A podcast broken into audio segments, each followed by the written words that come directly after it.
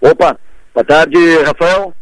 Rafael, a principal informação do dia, fato novo, nós demos em primeira mão no blog, no portal 48, informação de primeira que a reitora da Unesco, Luciane Sereta, professora que está cumprindo seu, seu segundo mandato na reitoria da Unesco, foi reeleita, uh, eleita com chapa única, sem, sem concorrência, sem adversário, o que mostra o seu prestígio no comando da Unesco e mostra também agora o seu prestígio na, no ambiente das eh, das fundações, das universidades comunitárias de todo o estado de Santa Catarina, ao ser eleita, definida como futura presidente da CAF, Associação Catarinense de Fundações Educacionais. Ontem os reitores tiveram uma reunião em Florianópolis, os reitores todos das universidades comunitárias, os reitores todos que são, uh, fazem parte da CAF, e definiram a nova diretoria. A Luciane Sereta será presidente da CAF, vai ser formal e oficialmente eleita em novembro e assume imediatamente. O atual presidente da CAF termina o seu mandato agora em outubro, o Simadon, que por sinal, abrindo um parente, está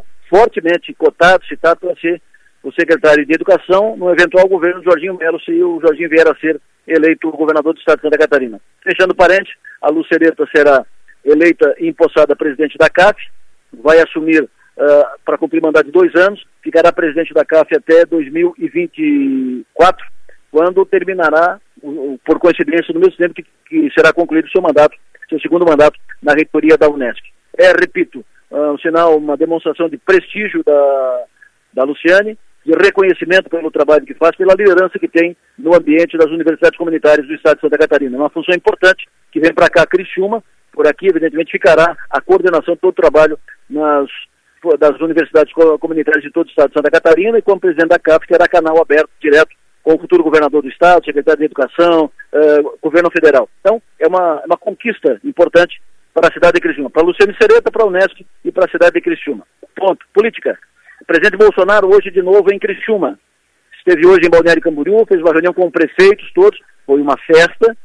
O Bolsonaro veio ao estado onde ele fez praticamente 65% dos votos no primeiro turno os seus aliados e o próprio presidente trabalham e tentam e projetam ampliar ainda essa, essa vantagem, principalmente buscando votos de eleitores que não votaram no primeiro turno, né, tentando diminuir a abstenção.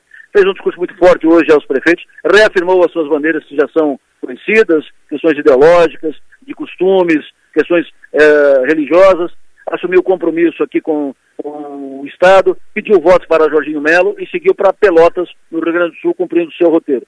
Semana que vem será a vez do Lula vir a, a Santa Catarina, provavelmente na terça-feira, e será definido ainda pela coordenação da campanha de Lécio Lima no curso desta semana. O Lula virá no mesmo objetivo de ampliar a sua margem. O Lula fez praticamente 30% dos votos em Santa Catarina no primeiro turno, que foi um número importante, quase o dobro do que o Haddad fez em 2018, mas é evidente que o um número é muito baixo ainda uh, em relação a, a, Bolsonaro. Bolsonaro é a grande liderança nessa disputa presidencial, a grande liderança, o grande nome em Santa Catarina. O bolsonarismo é muito forte no estado catarinense. Mas o Lula virá na semana que vem, tentar diminuir essa diferença e dar uma encorpada ainda mais na candidatura do Décio Lima a governador. O Décio está no segundo turno. É uma missão difícil, mas está no segundo turno, só a ida para o segundo turno é uma vitória. O, a, a presença do Lula no final, na reta final do primeiro turno da campanha, num grande comício em Florianópolis, foi importante para a ida do Décio Lima para o segundo turno e para encorpar a campanha, para consolidar a sua, a, a, sua performance aqui na, na eleição do primeiro turno em Santa Catarina. Então a eleição presidencial está chamando atenção aqui em Santa Catarina.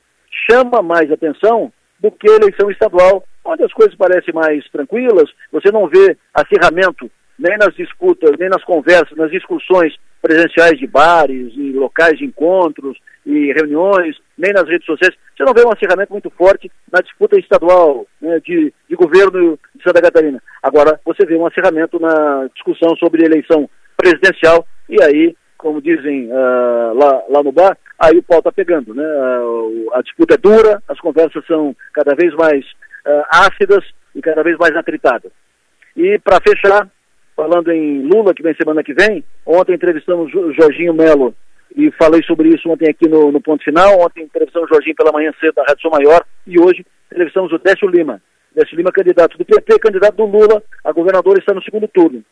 O Décio Lima falou sobre investimento em hospitais, falou sobre investimentos na educação, no ensino superior, eh, defendeu, evidentemente, as suas bandeiras, suas propostas, e falou que vai buscar eh, eleitores de todos os partidos que ele não vai fazer campanha apenas no PT, vai fazer uma campanha aberta, vai tentar buscar todos os pontos, todas as forças que não estão com Jorginho ou que não têm disposição de estar com, com Jorginho.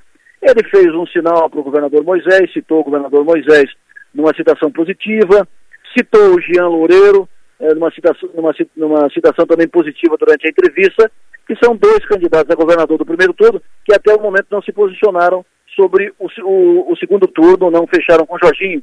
A, a grande força política do Estado já está fechado com, com o Jorginho, né? E o Décio deixou claro que vai tentar, é uma missão árdua, difícil, mas que ele vai tentar uh, recompor e incorporar a sua base de apoio com forças políticas fora do PT, forças políticas que não estão alinhadas com o Jorginho Melo. Praticamente isso. E vai, uh, evidentemente, buscar, tentar, nos próximos, nos próximos dias, mostrar isso em pesquisas, em números, mostrar volume. Se ele conseguir, daqui a pouco ele pode fazer uma performance diferente, pode surpreender também no segundo turno. Não que surpreender ganhar, mas surpreender na disputa. O ganhar ou não ganhar depende da reta final e dos fatos últimos da campanha. Mas é um desafio duro para o Décio Lima, ele disse que reconhece isso, mas que está muito otimista e que acredita que pode virar o jogo. Fechou. Por hoje é só. Um ótimo feriado para todos vocês. Volto para o ar na quinta-feira, cedinho, no nosso programa, sete horas da manhã. Alô, Rafael. Boa noite.